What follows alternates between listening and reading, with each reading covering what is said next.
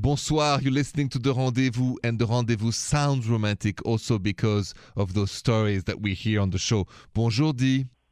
Bonjour, Simon. I, I love listening to all of your romantic stories that people call in. So Mm, Thank I you. just wanted to call in and add mine to yours. Thank you so much. That's what I need every night. So go ahead.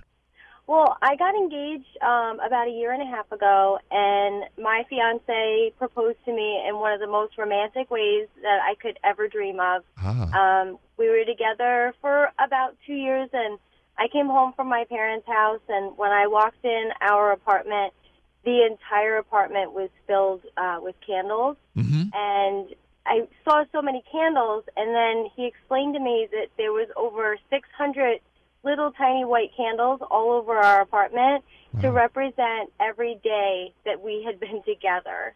wow. Um, and if that didn't make my heart melt, um, the idea of he had rose petals, he had over two dozen rose petals um, all over, and that was to represent the two years that we had been together.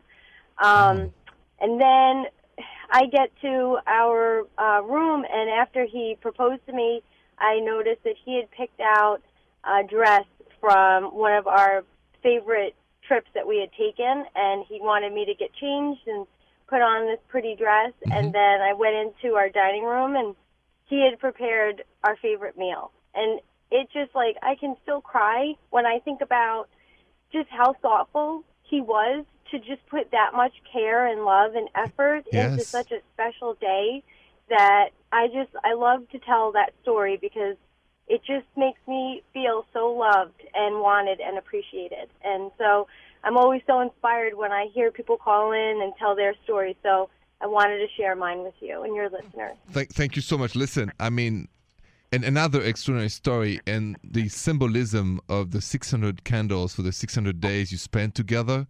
I mean, that's unbeatable. I might inspire myself one day, not saying I heard it on my own show, because this is extraordinarily romantic. Every day, a light. What can I say to that? So, Yeah. thank you so much for sharing that story. Congrats to both of you, and congrats to him too for being such a romantic man. Thank you so much. Have a great day. You too have a good night. More rendezvous next.